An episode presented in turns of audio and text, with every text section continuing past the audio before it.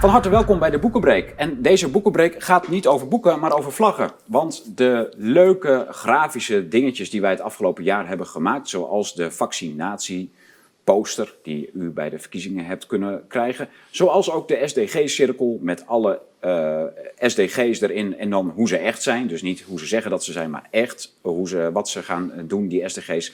Die kunt u nu op vlag bestellen. En waarschijnlijk ook binnenkort per t-shirt. En dan kunt u daarmee rondlopen en mee wapperen op manifestaties en andere wapperbijeenkomsten uh, die wij uh, ja, regelmatig ook bezoeken natuurlijk. En dat is een, een leuk statement wanneer u met die vaccinatievlag en SDG-cirkel aanwezig bent. Nou, dat hebben we gedaan omdat u daar zelf om verzocht heeft t-shirts en vlaggen graag. En dat kregen we heel veel aangevraagd. Dus ja, wij dachten van, uh, ja, uh, het is geen core business en we, willen, we zijn ook niet zo van de merchandise. Maar omdat u dat wil en gevraagd hebt, gaan wij die vlaggen en t-shirts voor u maken. Hebben we besloten. Onze designers zijn ermee aan de gang gegaan en die krijgt u dus, uh, ja, die kunt u nu voorbestellen. Dus dan kunt u de linkjes onder deze video volgen. En die vlaggen in ieder geval nu al voorbestellen. Dus dat gaat om de vaccinatievlag en om de SDG-cirkelvlag en dan natuurlijk de SDG's zoals ze echt zijn. Bedankt.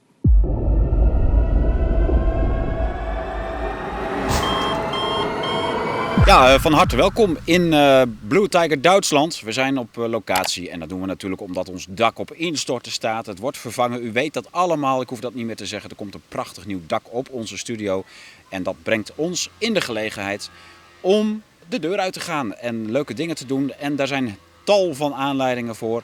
En u raadt ook al waarom wij hier zijn. En dat is omdat wij heel graag bij Marijn Poels op bezoek zijn. Daar zijn wij eerder geweest voor bijvoorbeeld Epoch Magazine nummer 9 over de tuin en het paradijs. En daar is nu weer aanleiding voor, want Marijn Poels blijft maar meesterwerken afleveren in de, ja, aan documentaires. Volgens mij twee dit jaar, Marijn? Ja, twee jaar. Ja. Ja. Ontzettend leuk dat je ons wilt ontvangen. Ja, leuk om, ja, om jullie hier te ontvangen, ja, zeker. Superleuk.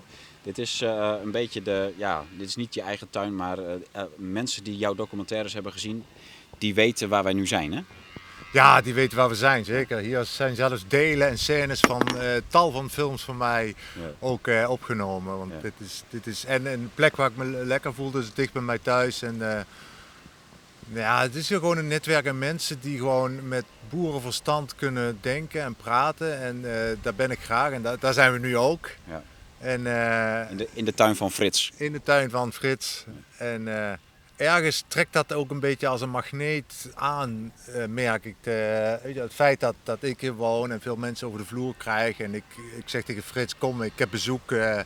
ik ga met, met, met hun naar jou toe. En, dan, en zo is dat eigenlijk over de hele wereld komen mensen hier. En ja, we proberen ze te inspireren. en we proberen elkaar slimmer te maken door gewoon samen te zijn. En dat is wel een. Uh, en daarom is dat ook een hele fijne plek om hier te wonen. Uh, weinig mensen en die mensen die samenkomen, die zijn echt bezig met elkaar te inspireren, te motiveren om, om verder te komen als daar waar we op dit moment gestrand zijn. Ja. Ja, ja je ziet het echt als een stranding? Nou ja, geloof je in toeval? Dat is het, weet ik niet. Ik denk dat dit wel voorgeschreven stond dat ik hier terecht zou komen. Uh, Jullie zijn allebei Nederlander, Frits en jij. Jullie bleken uiteindelijk heel dicht bij elkaar te wonen. We zijn allebei Limburgers. Dus een soort, een soort schipbreukelingen die in de hoge vlaktes van Duitsland aangespoeld zijn. Ja, daar lijkt het wel op. Ja, daar lijkt het wel op. En gek genoeg, weet je, ik heb heel veel gereisd. Ik heb eigenlijk, ik heb me altijd overal wel thuis gevoeld. Maar nog nooit zo sterk een, een, een, een, een oergevoel gehad van dit is gewoon, weet je wel, hier mag ik voor mij sterven. Weet je. Mm. Dit is gewoon het volmaakte stukje land waar ik eigenlijk uh, alles kan vinden wat ik zoek. Ja. En ik weet niet precies wat dat is, dat is een gevoel. En uh, dat hoef ik ook niet uh, te weten, dat is, dat is er gewoon. Ja. ja, goed. Ja, ik ben hier nu drie keer een paar dagen in nou, een kleine twee jaar tijd. Maar dat, het is echt zo. Hè? Dus je zit hier midden in de Altmark. Ik geloof dat het de plek is waar het verste verwijderd is van welke autobaan dan ook in Duitsland. Totaal rustig. Maar ja, goed, afgezien van uh, de windmolenparken waar we het zo meteen over gaan hebben. Maar er, er, zit iets hier in deze plek wat zo volmaakt tevreden stemt. Ja. Dat is heel raar. Ja, en het is ook heel moeilijk om daar een vinger op te leggen. Wat is dat nou precies? En, maar misschien is het ook het belangrijkste om die vinger daar niet op te leggen. Dat het ook een bepaalde magie, want daar zijn we goed in tegenwoordig van. Hè? Het is een wereld van nul en één, alle formatjes, alles moet duidelijk zijn. En ik denk dat het leven ook een bepaalde organische structuur heeft die zich gewoon ontwikkelt omdat die zich ontwikkelt. En dan is het zinloos om erachter te komen waarom. Mhm. Het is goed en dan is het goed, weet je. En dat vind ik eigenlijk ook wel een bepaalde magie. Ja om maar steeds te bedenken en mezelf te knijpen hoe is het mogelijk dat ik hier leef en dat ik hier, uh, dat ik hier überhaupt terecht ben gekomen. Door eigenlijk allemaal dingen in mijn leven. Ik ga linksaf, ga rechtsaf en uiteindelijk kom je op de plek uit waar je je thuis voelt. En dat is fijn dat je 40 bent of midden 40 en ja, een plek hebt gevonden waar je, waar je in ieder geval zeker weet dat je de eerste 10 jaar gelukkig bent. Ja, ja. Ja, dus eh, ja, goed, daar gaan we het dan ook niet over hebben, over alle dingen die om te ontleden wat, wat deze plek tot deze plek maakt. Ehm, wat uh, de aanleiding is natuurlijk, is dat jouw prachtige documentaires wederom op DVD verschijnen. daar zijn wij ontzettend blij mee en wij kregen ook al wel vragen in die richting. Uh, nou, mensen kunnen de documentaires al kijken op jouw eigen kanaal, dus dat, dat is uh, vrij toegankelijk. Maar er blijft alsnog vraag naar die dvd's. Mm -hmm. En ja, dan uh, vinden wij het heel leuk om even langs te komen om over die, met name die laatste opmerkelijke film te gaan praten. dat is Headwind 21. Ja. ja. Um, gemaakt over een windmolenpark in Zweden. Waar jij met een lokale activist tal van corruptieschandalen uh, ja, blootlegt, laat zien wat er achter die windmolenparken zit. Hoe kom, hoe kom jij zo in Noord-Zweden bij iemand die, die daar met een windmolenpark in de weer is? Ja, dat is wel een goede vraag. Ik krijg natuurlijk heel veel e-mailtjes van mensen die een, een, een, interessant verhaal hebben, waarvan ze denken dat moet verfilmd worden. En ik krijg er echt zoveel dat het bijna niet mogelijk is om ze allemaal te beantwoorden of... Uh, en soms krijg ik gewoon e-mailtjes waarvan ik eigenlijk bij de eerste twee zinnen denk van dat is het. Weet je wel, daar moet, daar moet ik een verhaal over maken. En wat het dan precies is, ik kan me wel herinneren dat het september vorig jaar was, voor de première van Return to Eden. Uh, toen moest ik wachten, twee uurtjes of zo. En toen ben ik mijn e-mails gaan lezen. En toen las ik een e-mail van Alexander Paul. Uh, een voormalige bankier die gevlucht is voor de industrialisatie van de natuur. Dus die, die hele uitrol van de, de Green New Deal eigenlijk, hè, die hij eigenlijk mede ook heeft gefinancierd. dat, dat is het, het rare van deze situatie. Het is een bankier uit Londen, die werkte bij grote bankiers die alle... En hij beoordeelde dus aanvragen voor groene projecten. Die, zij, die die bank dan ook ging financieren. Hij gaat dus terug naar Zweden en komt daar alsof er, een, alsof er een soort karma-situatie ontstaat. Want hij wil helemaal terug de natuur. Hij wil niets meer met die financiële wereld te maken hebben. Hij denkt dat hij helemaal terug back to nature is. En dan komt hij in een van de meest grote Kafkaeske situaties terecht. In een, in, eigenlijk in een tienvoudig project van wat hij ooit financierde. Ja, en hij werkte echt met miljoenen daar. Hè. Voor KPMG, hè, een grote verzekeringsmaatschappij. En een... Uh, HSBC, dat, ze doen zich voor als de groenste bank ter wereld. hè? Oh, en uh, nou, alleen die woorden al, dat was voor mij genoeg om te bedenken, dit is, dit is gewoon een heel belangrijk verhaal. Omdat het A, iemand is die echt uit die wereld komt van financiering van, van die uh, groene energie. Maar ook de ironie inderdaad, dat hij juist vlucht voor het kapitalisme, het, het, het gebroken systeem. Hè, en eigenlijk teruggaat naar, hoe hij zegt, Eden. En dat hij daar in confrontatie komt met precies datgene wat hij zelf, uh, waar hij eigenlijk voor vluchtte. En uh, nou, ik herinner me de hele tijd die woorden die Rosa Koire in de film Return to Eden zegt, waar ze ook praat over die uitrol van de groene agenda. There is no place to hide. En dat symboliseert eigenlijk voor mij wel. Uh, dus ik, ik, las volgens mij die eerste alinea die hij schreef en toen dacht ik, ik moet hem bellen. Dus ik heb hem meteen na voor de première gebeld. Ja. En uh, ik zeg, ik weet niet hoe we het gaan doen, uh, want het was corona, hè, dus dat is een lastige tijd was dat. Uh, met name de bewegingsvrijheid. Mm. Ik, ik, weet niet hoe we het gaan doen, maar we gaan die film maken. En uiteindelijk zijn we nog drie kwart jaar heb ik gedaan om toch wel uit te vinden wie is Alexander Paul. Is hij echt wel Alexander Paul? Oké, Eh, echt, ja?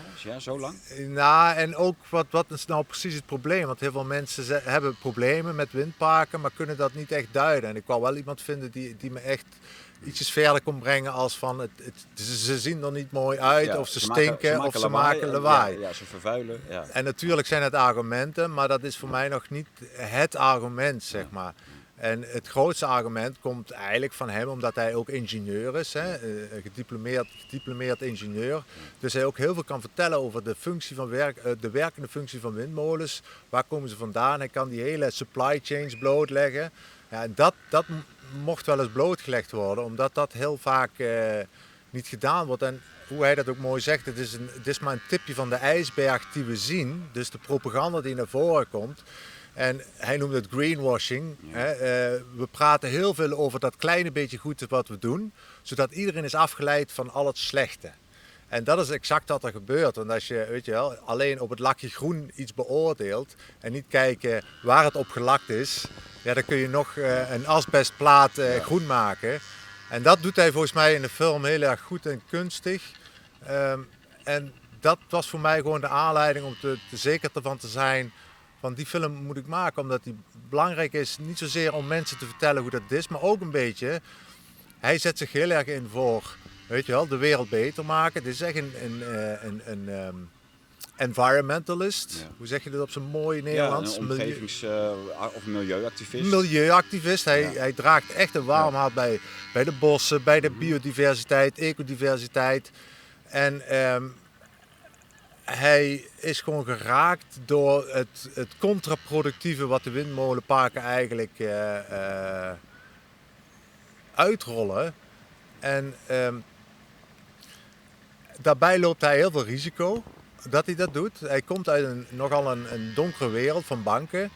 Eh, daar praten ze niet over, we trekken wat punten af van jou, weet je wel. Als, als je heel erg populair wordt, dan zoeken je ze op. Ja, ja. En ook, nou ja, het klimaatvraagstuk is natuurlijk een heel gevoelig vraagstuk. Dus hij loopt tegen heel veel muren aan. En dan is het gewoon belangrijk, vind ik, dat je zo'n verhaal op een podium zet. Zodat je ook aan de rest van de wereld laat zien, dit is Alexander Paul en die vecht daar tegen. En we houden hem in de gaten. Weet je, dat is ook een beetje een, eh, het, het beschermen van mensen wat je doet. Hè? En ik denk dat dat ook wel belangrijk was voor mij om. eh, dat, nou ja, dat is niet de aanleiding, maar dat is wel een van de aanleidingen. Dat ik denk van daarom is het verhaal gewoon heel erg belangrijk. Dat je, je laat ook een hoopvol verhaal zien. Dat er mensen zijn die dat te- tegenaan eh, vechten. Ja. ehm, die hele goede en eh, eh, ja, die hele goede punten hebben. Ja, kijk, zijn, zijn, zijn term van greenwashing, dat, komt, dat is natuurlijk een variatie op het witwassen van geld. Ja. Hè, dus er zit echt een soort, eh, een er zit echt een perverse financiële machinatie achter die mensen in de documentaire moeten gaan zien. Daar hoeven we het niet al hierover te hebben. maar Dat is heel interessant, die echt enorm veel overlap heeft met andere eh, dossiers waar wij ook eh, tegenaan zijn gelopen. Waarin het echt gaat om het, eh, ja, het creëren van schulden en hoe, hoe, hoe daar zo'n industrie omheen wordt opgetuigd om eh, schulden wit te wassen en via schulden dan weer, eh, ja, nou ja, goed. En mensen kunnen dat daarin terugzien. Ik onderbrak jou even. Ehm, ja, je kunt er nog afmaken. maar- Nou nee, de, het was een aanvulling. Ehm, nee, ik had het over de, dat zo iemand gewoon een heel duidelijk verhaal heeft. Om hem, ja, wat ik zeg, om hem te beschermen. Ehm, maar ook om, om de zaken in de juiste context te leggen. En dat, deed, dat, dat doet hij op de een of andere manier heel erg goed. Hij kan heel erg duidelijk en simpel uitleggen waar we eigenlijk naar kijken. Dus hij kan zonder dat hij daarmee vijanden creëert, kan hij heel duidelijk uitleggen dat we eigenlijk op een verkeerde manier naar de dingen kijken. Ehm, en daarbij komt natuurlijk de tragiek van die hele inefficiënte windparken. Dat, ehm, ja, het is een soort van geïnstitu- geïnstitutionaliseerde domheid waar we in zitten. Hè? Dus, en dat maakt het heel erg explosief omdat je heel snel geneigd bent om naar vijanden te wijzen. Hè? Nou, KPMG doet greenwashing, de banken zijn niet meer eh, dat wat het moet zijn. Maar uiteindelijk laat je ook zien dat je zelf ook in, in- weet je wel, de slang zit ook in jezelf. Je hebt het laten gebeuren, weet je wel. En En om dat te zien. We willen het allemaal niet zien. Nee, we willen het allemaal niet zien, omdat het allemaal zo groot en zoveel geld kost. Dat we eigenlijk het in onszelf ook goed praten van, ja, maar ze zullen toch wel gelijk hebben, weet je. En deze film laat volgens mij heel goed zien dat we allemaal gevangen zitten in een soort van gebroken systeem.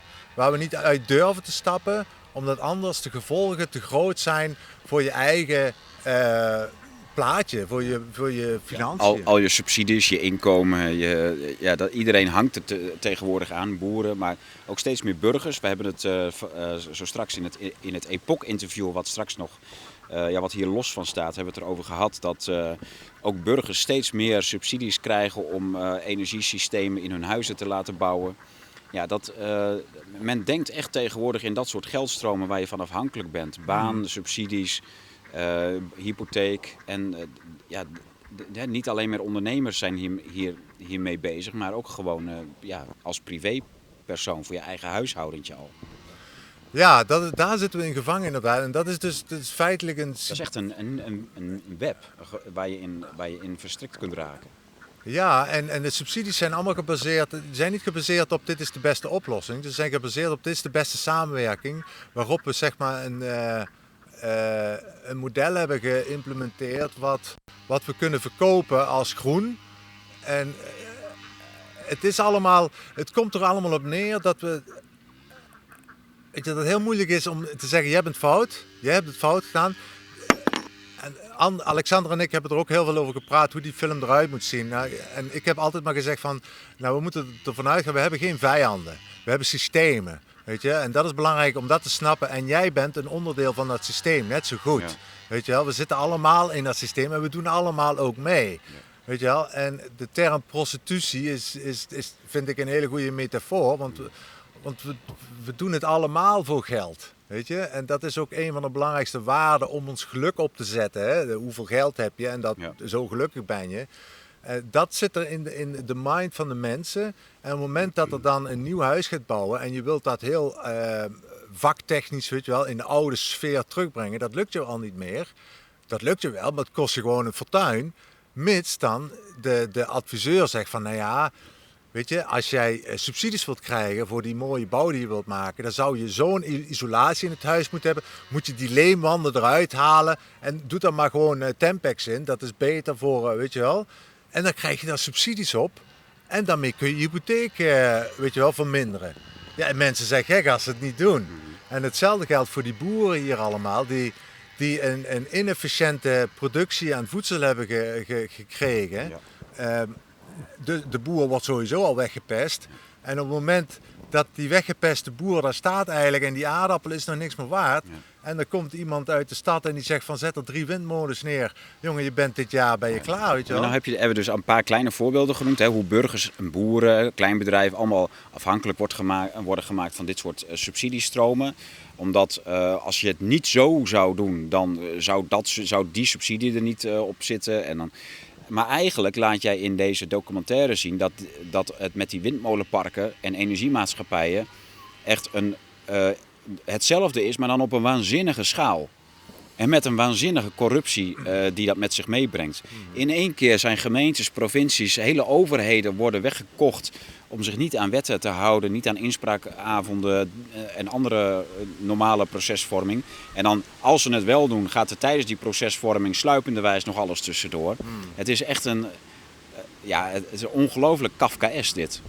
Ja, en ik denk alles wat op het klein gebeurt, gebeurt ook op het groot. Ik denk zelfs net andersom, dat het in het groot is verzonnen. En dat, wordt en dat ook wij meegekocht worden, zeg maar, om, ja, om medeplichtig te zijn, of wat? Ja, we doen er allemaal in mee. Dus het is heel moeilijk om dat systeem te doorbreken, zeg maar. Of het moet gewoon vallen. Dat is de enigste manier waarop we weer verder kunnen naar een echt progressief systeem. Ja. En als je, als je bekijkt hoe alles, zeg maar, eigenlijk vasthangt aan geld. En het maakt niet uit of dat uiteindelijk het doel ook... Uh, bijvoorbeeld het... Uh, redden we daar het klimaat mee? Dat is helemaal niet zo belangrijk. Het is veel belangrijker. Maken we daar, weet je wel, verdienen we daar genoeg geld op als, als maatschappij? Of sommige maatschappijen zijn er ook zelfs, uh, hebben er zelfs baat bij dat het project gewoon in de schuld blijft zitten. En daardoor worden die windparken Het is al, als, als je die hele supply chain van, van het windpark waar ik ben geweest in, in Noord-Zweden gaat bekijken, eh, wat voor aandelen, welke aandeelfondsen er allemaal in zitten. Ja, laat je wie, allemaal zien. Wie financieren zeg Ja. maar, dat, dat windpark in het afgelopen gebied in, in, in Noord-Zweden, waar uiteindelijk de stroom van het park niet naar de, de Zweden gaan, want Zweden zijn al lang zo groen als het maar zijn kan. Mm. Dat gaat naar een, een nieuwe Google's datacentrum in Finland. Finland, ja. Ja. Kabel door de zee. Ja, precies. Ja. En ehm, als je bedenkt wie daar allemaal partijen in is, dus financieel gezien, dan kom je uit bij de Stichting Fysiotherapeuten Pensioenfonds Nederland. Die in een een of ander duister fonds in Luxemburg 33 miljoen euro hebben gefinancierd. Dat is gewoon een schuldenpost natuurlijk. Maar dit is een pensioenfonds voor fysiotherapeuten die ooit met pensioen willen en daarvoor geld betalen. En dat geld gaat naar een park in Noord-Zweden. Ja. En, Ja, eh, wat, wat windenergie op moet leveren voor een Google-centrum in Finland. En hetzelfde heb jij hier verteld over waar, waar, waar jij woont en, en Frits, de plek waar we nu zitten. Eh, ook, wij zijn ook omringd door zo drie, vier grote windparken die je allemaal ziet staan. En dat is dan stroom voor Bayern. Waar, want, de, want in Beieren willen, ze- willen ze geen windparken. En dus zetten de Beierse overheden kopen hier plekken om windparken neer te zetten. Ja, men, men zet windparken neer daar waar de, de, de minste weerstand is. Dat is, dat is, dat is een, Waar de mensen het meest geknecht zijn, het meest gewillig. ja, en we zitten hier natuurlijk in de voormalige DDR. Mensen Ja. zijn hier nog apathisch. Dat communisme zit hier nog wel een beetje in, in de genen. Ja. Dus mensen zijn niet zo gewend om activist. Activist is hier een beetje een, een slecht woord. Mm. Weet je? En, ehm, en daardoor worden die hier neergezet. En iedereen weet dat, ze, dat het inefficiënt is. En wat je zegt inderdaad, al die stroom gaat niet naar ons, die gaat naar Bayern. Dus dat is eigenlijk dezelfde politiek wat we bedrijven als de buurman laat een huis bouwen. Jij moet ervoor betalen, maar je mag er niet wonen. Dat is voor je buurman. Maar het is toch goed? Het is toch, weet je wel, het is toch een, eh, een, klimaatvriendelijk huis. Ja, ja, ja. Weet je, dat is de politiek die we bedrijven. We hebben er niets aan. En het is niet alleen het windpark wat de schade aan de natuur en het ecosysteem doet. Er moet een hele infrastructuur van hier naar Bayern komen. Ja. Wat dwars door het landschap wordt gesneden. Daar gaan bossen weg, er gaan huizen weg, er, gaan, er gaat zoveel weg. Voor alleen die stroom daar te krijgen. Je hebt een hele grote energieverlies. Hè, omdat het duizend kilometer naar het zuiden eh, geleid moet worden. En als er dan te veel weerstand wordt verwacht, dan zegt zo'n windpark, weet je wat, burgemeester, en hier heb je een ceremoniële burgemeester, heeft er geen zak te zeggen, maar eh, weet je wel, hij, Hij moet wel de handtekening hij zetten. moet wel de handtekening zetten. ja. Die windpark geeft bijvoorbeeld 20.000 euro aan de tafeltennisvereniging. Hmm. Weet je wel, voordat zo'n heel democratisch debat, zo'n infoavond Oh, al? plaatsvindt. Ja, daarvoor Oh, al. Oké. Nou, die tafeltennisvereniging zegt, wauw, wat te gek. Ja, hier komt een, een nieuw park, Ja, want we ja. gaan het klimaat redden. Ja. En wij krijgen ook nog eens 20.000 euro. Niemand stelt zich de vraag, wacht eens even. Als het dan zo goed zou zijn voor ons en de wereld, waarom krijgen we dan geld? Dan zouden we toch eigenlijk bijna geld moeten betalen, of Hmm. Niet? ja, ja, ja. Dus dat, dat het Dat stinkt, gebeuren, dat, dat wordt hier al niet gevraagd. Nee. Maar de kracht van, van zo'n zo'n politiek is dat als je, op het moment dat je die infoavonden zeg maar hebt, en de lindenvereniging, hè, de, de, de, de vrouwenvereniging hier, de tafeltennisvereniging, eh, whatever, die krijgen allemaal behoorlijk wat geld. En die infoavonden beginnen en elke vereniging die ook maar even een kritiekwoordje zet, die schoppen elkaar onder de tafel. Hou je bek man, we hebben toch die 20.000 euro. Ja. Weet je wel? En dat is het mechanisme wat er dan eh, mensen ook apathisch maakt. En eigenlijk verlamt om mee te doen in die discussie en kritische vragen te stellen. Want iedereen heeft er interesse in. Dus je gaat maar mee omdat je er ook belangen bij hebt. En dan raak je zelf in dat geïnstitutionaliseerde domme systeem. Waar je uiteindelijk tegen moet gaan vechten. Maar dat, je bent deel van dat systeem geworden. En ze hebben je er heel vernuftig, zeggen we in Duits, erbij genomen. Ja. Zonder dat je het zelf in de gaten hebt. Ja, ze, ze kopen je eerst eigenlijk met 20.000 euro, hè, of, of in ieder geval een x bedrag in die orde van grootte. Maar vertellen er niet bij dat jij de komende 20 jaar lang eh, de- via de belastingen een veelvoud daaraan terug gaat betalen aan hun. En dat, wat Riepke Zelmaker bij ons in die SDG-serie heel vaak heeft uitgelegd, is dat, eh, dat het altijd privaat gewin op publieke kosten is. Dat zie jij ook hierin terug. Ja, ja, absoluut. Want de burger die heeft daar, die, kan alleen maar. Hier zijn de rekeningen drie keer zo hoog als, eh, als dat ze ooit waren. En niemand stelt zich die vraag. Iedereen denkt van ja, de rekeningen zijn duur. Ja, maar we zijn in het klimaat aan het redden, daarom is die zo duur. Ja. Weet je wel? Ja. Nee, dat is wind. Dat kost niks. Mm. Weet je? Eh, en toch kost het wat. En er zitten, zoveel, eh, er zitten zoveel fouten in windparken die mensen niet weten en vaak ook niet willen weten natuurlijk. Want weet je, het is hetzelfde. Je hebt, er, je hebt je ergens in laten tuinen en dan zit je ego in de weg om te zeggen van shit, Ja. dat, ja. dat, Dus je eert de naam dat toe te geven. daar ben ik ingetrapt. Ja. Laat ik, ja, weet je wel, dat, dat doet pijn voor mij. Daar ga, ik, ga ik niet op in. Nee. Dus dat maakt mensen ook dat ze door blijven gaan in dat systeem en, en verder geen kritische noot geven. Ja. en uiteindelijk zit je daar tussen windparken en eh, het is een totaal psychedelisch kunstwerk geworden waar we tegenkijken. Het is geen natuur meer, het is geen industrie. Weet je, waar kijken we hier eigenlijk naar? Ja. En als je dan vraagt, heeft het zin? Nee, op alle vlakken niet. Nee. Het verscheurt het ecosysteem, de biodiversiteit, het verscheurt de, industrie, de, de, de, de hele industrie, de, de Ja. stabiele energieverzorging, zeg maar, die systemen. Ja. Ja, dus, maar die vraag wordt eigenlijk niet gesteld omdat het ego eigenlijk een beetje in de weg zit, omdat Ja. je er te lang in hebt Ja, geloofd. precies. Ja. Zeg, eh, eh, de dvd's die zijn verkrijgbaar. Hè? Wij nemen dit op en eh, men, kun, men kan ze voorbestellen. Ze zijn binnen een paar weken klaar, dus dat gaat vrij eh, snel, denk ik. Wij hebben hiervoor een apart interview opgenomen wat verschijnt in Epoch nummer 14. Dat verschijnt op 5 december. Dus die gaat, dat duurt wat langer. Maar in dat nummer gaan wij ehm, eh, dieper in op de dubbelrol in deze tijd van landen als eh, Zweden en Hongarije. Die echt als, nu als vrijhavens worden gezien voor, eh, tegen die coronagekte. Hè, waar je echt vrij kan rondlopen. het- En, en, en dat is wel het mooie van, van jouw docu ook. Ja, je laat iets in Zweden zien. We hebben nu anderhalf jaar zitten wij al Zweden op te hemelen omdat het een vrij land zou zijn. Maar jij, ja, je laat een hele andere kant zien van datzelfde land. Nou ja, dat is grappig, want inderdaad, die hoor ik ook, die verromantisering van Zweden. Maar je moet je altijd de vraag stellen, en die, maar die, nogmaals, die vraag wordt nooit gesteld. En dat is de kernvraag van waarom? Waarom zou Zweden die coronamaatregelen niet hebben? Nou ja, als je gelooft in die uitrol, hè, dat, dat de globale overheden meer controle willen hebben op de mensen, dan is de Zweed voorbeeld nummer één. De Zweed is exact dat. Die wat- is al helemaal die is exact controleerbaar. dat wat wij nog moeten worden. De oude stoere viking van vroeger, die is er al lang niet meer. Eh, Zweden is volledig gedigitaliseerd. Eh, zelfs kentekenplaten zijn gedigitaliseerd, gepersonaliseerd. Eh, ze zitten zelfs met wetten dat, er, dat de overheid altijd ongevraagd mag afluisteren in jouw eigen huis. Dat- Ah, op ja. het moment dat je verdacht bent. Maar dat is een heel abstract begrip. Hè? Ja. Dus de Zweed is eigenlijk al super gehoorzaam. Die hebben die regels niet nodig. Nee. Nederlanders zijn een beetje opstandiger, Duitsers ook, Fransen helemaal. Dus daar wordt het massaal de kop in gedrukt.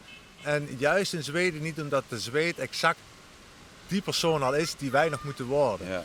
En dat is een verromantisering van inderdaad als je vlucht voor corona en je wordt gevangen door het klimaat.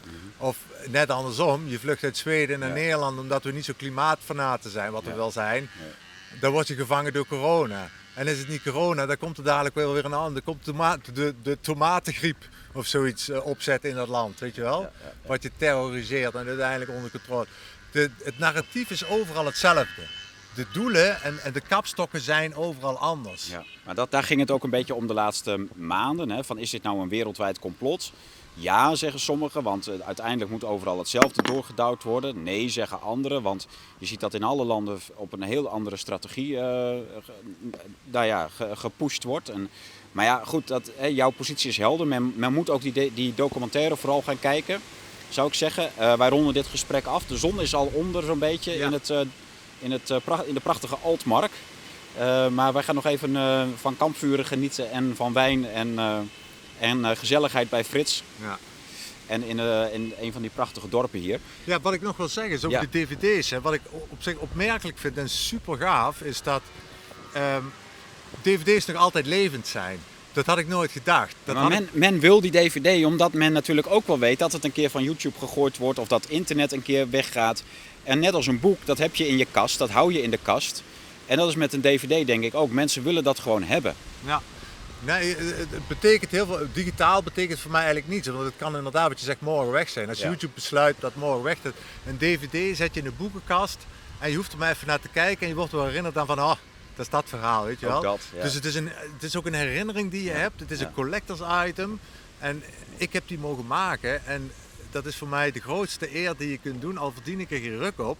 dat je een, in de boekenkast een dvd hebt uh, van een van mijn films. Dat, uh, nou, dat vind ik toch wel heel opmerkelijk. Dat, dat, want ik dacht eigenlijk, die, die, die hele wereld is uitgestorven. Maar als ik, als ik nu zie hoe vaak die uh, eigenlijk al over de toonbank gegaan zijn. Nee, het is wel leuk, want dat betekent wel dat mensen daar ook bewust van zijn. En mensen ook iets fysieks willen hebben om te kunnen onthouden, om het mee te nemen. Uh, ja, dat vind ik wel, vind ik wel een grappig uh, en uh, het is wel eervol. Ja, nou ja, klopt. Het, en het is waanzinnig populair wat je zei. Hè? Mensen, dat is niet echt een, een, ja, een, iemand die dat even vraagt van joh, komen ze op DVD? Nee, er is echt gewoon massaal vraag naar. En dat, ik hoop dus dat, nou ja, dat u, u kijkt hiernaar. u kunt nu al die documentaire kijken op het kanaal van Marijn Poels zelf op YouTube. Uh, dat is schitterend. En als u op de DVD wacht, stel u denkt van nou YouTube gooit hem er een keer af of het internet gaat een keer naar beneden. Dat kan natuurlijk allemaal. En dan kunt we gaan u een, er een dubbel DVD van maken. Een dubbel DVD. De, de vorige film, Het Goede Doel Heiligt Middelen, komt er ook op als, als extra. Aha. En deze film, Headwind 21, komt er op in uh, drie, drie of vier talen. Prachtig. In ieder geval in het Nederlands. Ja, prachtig. nou, uh, dan, dan moet u genoeg weten. Wij komen hier speciaal voor die DVD naar Marijn Poels en die kunt u bij ons in de webwinkel bestellen. We hebben weer heel fijn een exclusieve samenwerking met Marijn. Uh, dus die kunt u vast pre-orderen, zoals het dan bij ons heet in de webwinkel. Kunt u die bestellen en dan komt hij van, uh, vanzelf naar u toe wanneer die bij ons binnen is. Dat geldt natuurlijk ook voor Epoch 14, waar een ander interview staat met Marijn Poels en schitterende foto's die wij hier gemaakt hebben, want dat moet natuurlijk ook in Epoch. En al het, alles wat u wilt en moet weten over die vrije landen, hè, waar, we dan, waar we dan nu het vraagteken over, boven hebben gezet, Hongarije, Zweden. Uh, ja, waarom gebeurt daar wat daar gebeurt of niet? Waarom gebeurt bij ons wat er bij ons gebeurt? En is het een paradijs of uh, is die hoop te vergeefs en moeten wij gewoon in ons eigen land vechten voor ons eigen land en voor ons eigen volk? Dat kunt u allemaal lezen in Epoch 14. Wij gaan weer naar huis uh, na een uh, leuke, hopelijk een fijne kampvuuravond hier in uh, de Altmark. prachtig gebied in Duitsland. Ik ben er heel graag. Tot de volgende keer.